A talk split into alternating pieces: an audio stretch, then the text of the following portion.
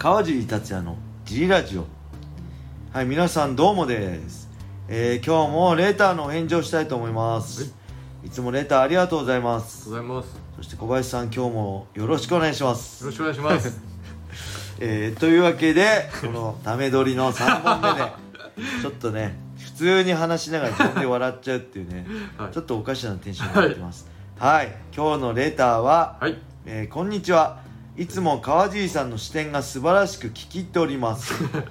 ありがとうございます。質問ですが昨今話題のカーフキックに関してカーフキックを禁止にしようなんて声が聞こえてきますが川尻さんの意見を聞かせてください。はい。はいありがとうございます。視点が素晴らしい。そうかな？よくわかんない。ありがとうございます。お褒めの言葉を、はいカーフキックね。大晦日のはい。堀口海戦。堀口君対朝倉海選手の試合ではい。カーフキックが決定だとなってはい。試合が決まってその後、えーこの前の UFC257 の、えーダスティン・ポイエ対コナー・マクレガーの試合でも、はい。まあ、ダスティン・ポイエのはい。カーフキックが試合の決め手になってマクレガー KO 負けするっていう、はい。本当この1ヶ月2ヶ月でねものすごい日本で話題になってるカーフキックなんですけど、はい。カーフキックを禁止にしようなんて声があるんですか？どういうこと？カーフキックを。ツツイッターとかでもその、はい。カーフキックで決まっちゃうのはなんかあれで決まるんだったら卑怯じゃないかっていうはい。多分あまり詳しくない方の意見だと思うんですけどなんかじゃあそれを蹴る競技になっちゃうじゃないかみたいな極極論が、はい、どカーフキック蹴ったもん勝ちみ自たいな。然みたいなはい、なるほど、はい、これね安心してください皆さん。皆さんじゃない。カーフキックねどんどん今度そのカーフキックのディフェンスや対応策も出てくると思います。こうすればカーフキック効かないよはい。食らわないよっていう。はい。そうやって技術って進化していって競技がどんどん成熟していくんで、はい。あのー今までもねそういう技いっぱいあったんですよ MMA の世界に。まだ MMA ってね本当世に出てきて30数年はい。とかだと思うんで、はい。まだね他のボクシングとか、はい。キックボクシングと比べて、はい。あの浅歴史も浅いんではい。今までもたくさんありました、はい。えー例えばはい。うーん出てこないな。だけどいっぱいまあ普通に単に、はい。昔はほら一番最初は下からの三角とかはい。そんなのみんな下からの十字とか知らなくてバンバン取られてたのがはい。で昔のね例えば、佐藤ルミナさんとかも下からガンガン行くみたいな。はい。下から十字ジョン・ホーキにじゃない、えージョン・ルイスに、えー十字取るみたいな。下からの攻めで一本取るののが当たり前の時代もあったしそこから下からはもう対処されて勝てなくて上取るのが常識になったり。はい下になったら立ち上がるのが常識になったりはい。今度はタックル切ってパンチで攻めるのが常識になったり、はい。下はまた今度組み技で攻めるのが常識になって今度蹴りが増えたりどんどんねその対処法が出てきてはい。そうやって競技が成熟していくんではい。それの一つだと思いますカーフキックも、なんでまあこ今年中か来年中かわからないですけどはい。誰かがいわゆるカーフキック破りとかカーフキックのカウンターを編み出してはいそうやってじゃあ今度はカーフキックもこうこう今のカーフキックじゃなくてちょっとはい蹴るタイミングとか角度を変えてみるとか徐々にこう変えてって、はい。あのー変化していくんで、はい。まあ、その辺も楽しんではい。あの見ていけばいいんじゃないかなと思いますね。はい。カーフキック。うん。僕もカーフキック前も言いましたっけ？結構フレイレ戦の前とかもはい練習したりしてたんですけどはい。まあこれ難しいですね。あのー、あのねいや思いっきり蹴ればいいってのは分かるんですけどもろ刃の剣なんですよこれ。思いっきり蹴って、はい。あの逆に自分の足痛めるリスクめっちゃあるんではい。なかなか思いっきり蹴れないしそのタイミングもはい。重要なんではい。であんまあ堀口君は腰入れて蹴ってたけど腰入れないではい。こうね僕が教わったかさあのカーフキックはねサッカーボール蹴るような感じで蹴るような蹴り方なんでそうするとあの距離が近い分カウンターの右ストレートも食らいやすいんでその辺のリスクもあるしね。あのーみんな蹴れ蹴ればいいじゃんと思うかもしれないけど、はい。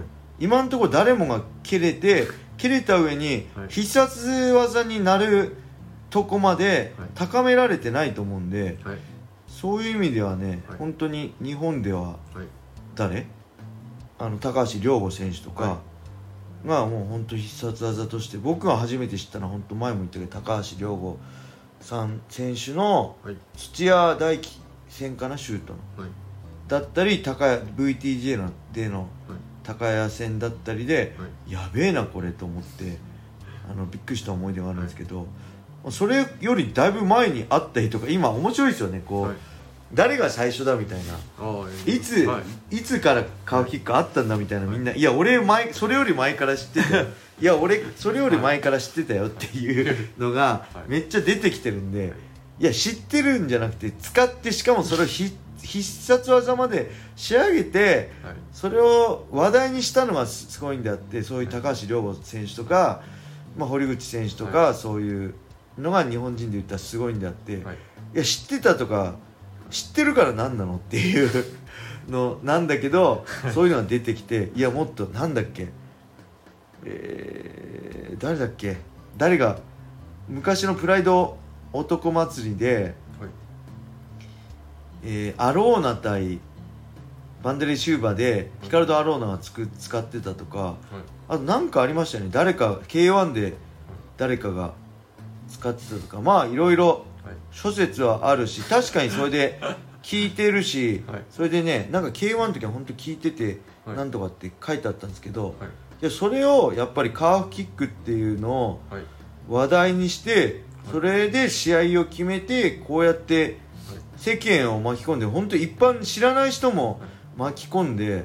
あのカーフキックっていうのを広げてるのが一番すごいじゃないですか、はいうちのジムでもねマススパーリングだけど、はい。ちょっとカーフキック蹴ってきたりする人もいるんで、はい。カーフキックってはい。本当あの今話題だけど結構ね怪我するリスクもあるんで、はい。マスだったらまだしもスパーとかでね普通の一般の人がはい。あのやると怪我するリスクがあるんで僕はね昔あの T ブラッドの大クラスやってた時からはい。教えたことないですね、はい。あのローキックはしっかり太ももを蹴りましょう。太ももを蹴ったふしっかりちゃんとしたローキックを蹴れた上でのはい。カーフキックなんで、はい。い、きなり素人がカーフキックから始めちゃうと、はい。そもそも怪我のリスクもあるしフォームも崩れるしはい。まずはしっかりローキ普通の太もものローキックって感じなんではい。僕はねはい。あのーまあ教えてないです。はい。教えてないし僕自身もはい。練習では蹴れるけどはい。試合で使えるほど、はい。えー技術を高められてないですね。